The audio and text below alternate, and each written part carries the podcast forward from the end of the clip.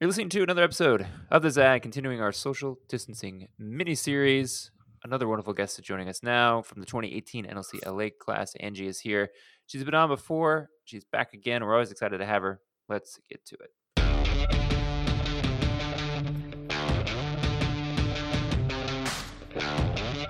All right, Angie. Angie, are you still using days of the week to demarcate time? Like, how are you trying to sort out where we are in life these days?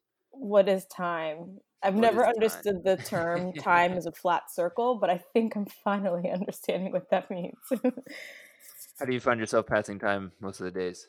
you know, um, just today I was thinking I really need to um, reassert boundaries between personal life and work life. Um, being kind of stuck at home, it all is bleeding together.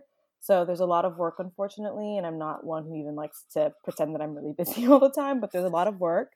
Um, but then there's also a lot of TV, watching Oh. um, McMillions. Oh, yeah, Tiger. King. Yes. Um, weirdly good things too. They're not all alike, but okay. um, like great, great uh, scam content is how I'm passing time. I love it. Well, you know, o- occasionally politics veers into to scams. I know you wanted to chat some of the LA primary stuff. Not that there was any dramatics. Well, we might be on our way to some. dra- yeah, yeah. now that I think about it, there might be some FBI scam, City Hall drama coming soon. But just in general, what were your thoughts on the primary when we voted? Was that late last month, early March, ten thousand years ago? I don't too sure. when we Yeah, it is crazy. It was not that many weeks ago. Um, what, what is it? March third. Um, That's true. Yeah, Super Tuesday. Yeah. Yeah. So um, I think the election was really exciting at a, on a local level. Um, you know, one of the things that I feel like has sort of been under celebrated is the fact that Measure R, which is going to be this really transformational um, change to criminal justice and how we invest in communities and not jails, um, that passed with 73% of the vote. Um, and votes are still being counted, but the last I checked, it was at 72 something percent um, that is pretty amazing um, to have 1.3 million people vote in support of greater accountability, greater transparency, um, and oversight with the sheriff's department, as well as um, reinvesting into communities. So that's like something I'm super excited about. And then on the flip side, with the criminal justice stuff, I mean, you know, you really can't make it up. The fact that the DA's husband pulled out a gun on uh, Black Lives Matter protesters the night before she was um, the night before the election. Um, but again, that one's also interesting because she, uh, Jackie Lacey, almost um, avoided a runoff, and it looks like it's positioned um, to go into a runoff. So it's sort of fascinating to see one resounding victory in, in the area of criminal justice reform, and then kind of um, something that's not so clear cut of a victory on the other side. Yeah, and do you feel like, based on what you just shared, results wise on those two big issues, and then combined with, I think, the different conversations we're having now in this COVID 19 crisis about the incarceration rate that, that LA's had for generations that is so high, and the, the painful reality that we're not doing anything really to protect our, our folks that are in those types of positions, do you feel like those two issues combined will even speed up the momentum to really rethink how we're deciding to follow through on some of our laws and, and who's being incarcerated and who's not? Yeah. I mean, I think one good thing is that, especially given the mo- momentum behind reform LA jails and some of the growing attention to smart justice and, crim- and criminal justice reform in Los Angeles, there's a pretty well organized body of people who are focused on this issue and who have found ways to like amass power and do movement building. So um, I, I, I noticed that I think it's Reform LA Jails um, was putting out some action related to decarceration in this moment um, with COVID 19 because there are already some cases of the coronavirus within the LA jails. So there's good attention, I think, that's being put to this issue because of the great organizing that has happened over the past couple of years as we've been building towards um, towards reform. On the flip side, though, I mean, um, when it comes to looking at the DA race and really all of the elections going into the general in, in November, I mean, this is sort of a new paradigm.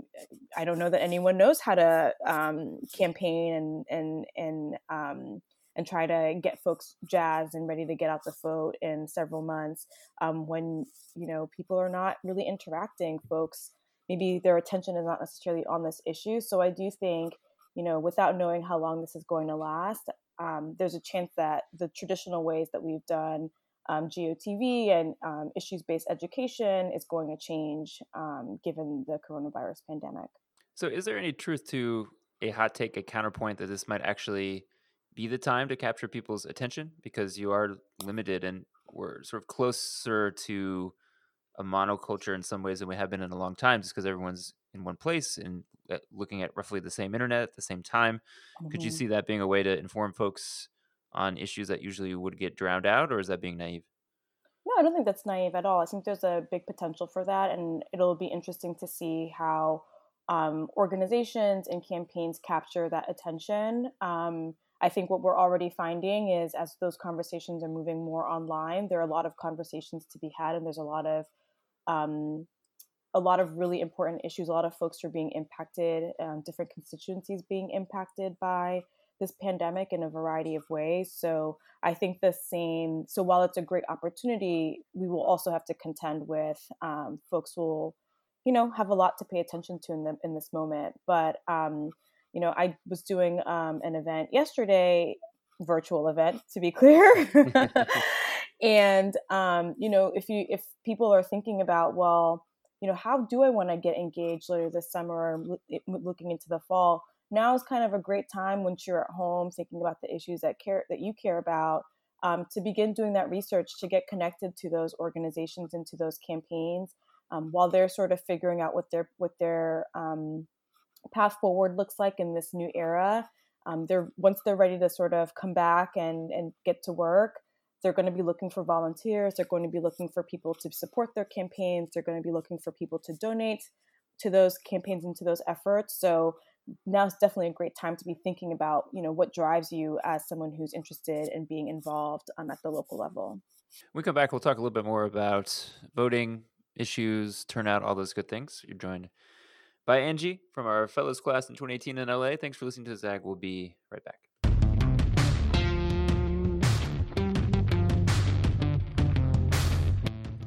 Yeah, I was curious what, because you care so much about turnout and people being active and engaged. What do you think of Bloomberg's $900 million investment into our political system? what did I think of it? I tried not to think of it, mm-hmm. um, to be honest. I mean, a lot of my attention has been dedicated at the local level because I think enough attention has been like has been generated at the at the national level. Um, but it is kind of crazy. I mean, the fact that so much money was poured so late into the um, well, early in the primary process, but late in sort of the candidates declaring them um, mm-hmm. running for office.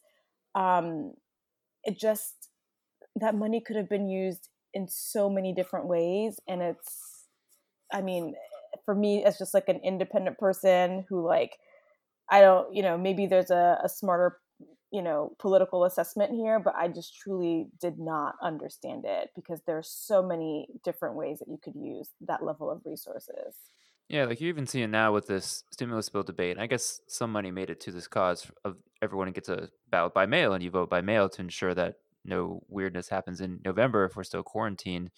Um, you know, I think the number to do that realistically is a couple billion, but mm-hmm. there was maybe 500 million, I think was the final number they landed on. But yeah, you could see mm-hmm. good old Mike there chipping in the other half million, billion, trillion, whatever you would need to maybe get us over the finish line. Cause yeah, we, we know when everyone can vote, good things tend to happen for progressive causes. Mm-hmm. Yeah, I think you're right. The laundry list of things we could even devise right now in 15 20 seconds that he could have spent yeah. his money on yeah. to make a difference is is interesting and i mean what doesn't help is the fact that i don't know if you've seen the news reports about um, his campaign staff being laid yeah, off pulled the plug on him yeah. Yeah so you know um, again i haven't really i have tried to pay not very much attention to him at all but you know it's a moment where folks are thinking about whose values and how you act out your values and your sets of principles and that reporting about him pulling the plug from um, or pulling out the rug from under, underneath people um, doesn't necessarily reflect the values I think we'd want from our leaders in this moment. Yeah. Hey, last thing, what races or race or issue do you want people to pay the most attention to as we get into November, either locally, statewide, across the country? Oh my gosh, you can't make me pick just one. Pick two, then pick two. Um, so the DA race, race, is really important. I mean, um, this has been something that um, a, a, number of entities, including the New York Times, have been paying attention to. The New York Times called it possibly the most important DA race in the country. Um, we have the largest criminal justice system in the country, and if not the world. So, like, who gets who leads us into this moment where you see a lot of great reform happening is really important.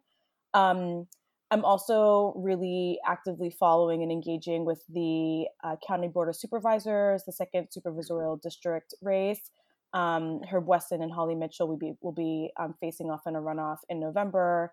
As I'm sure folks um, who listen to the ZAG probably know, the County Board of Supervisors is really, really powerful, and they have um, an exceptional amount of oversight, which I think right now is sort of illustrating that. Right, the county the County Board of Supervisors oversees our public health departments and how we um, deal with um, you know addressing the needs of our homeless um, homeless neighbors. So um, those sorts of positions are really critical. And then I'm sorry I couldn't just pick two.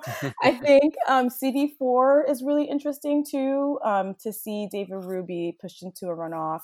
by a new entry into the political system, Nithya Raman, someone who has a really strong nonprofit background, is just fascinating. I think um, you know to be seeing that kind of um, momentum being built really at the grassroots level, um, and it would be beautiful to have another woman who was city council who was who was um, joining the city council. It's not an endorsement in any one way or the other, um, but just something to paying attention to. Listen, thanks for the tips. We'll definitely do it. Hang in there. Hopefully, one day we'll see each other in person soon and can do it. One day, okay. One day we can dream. But yeah, thanks everyone for listening to this episode of the Zag. We'll hopefully see you as well out in the world.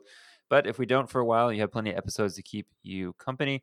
All the episodes we dropped in the last 10 days, there's a bunch. And of course, all the ones that were there before. Get them at SoundCloud, Spotify, Stitcher, Apple Pods, Google Pods. They're all there. Check them out. And until next time, we'll catch you soon.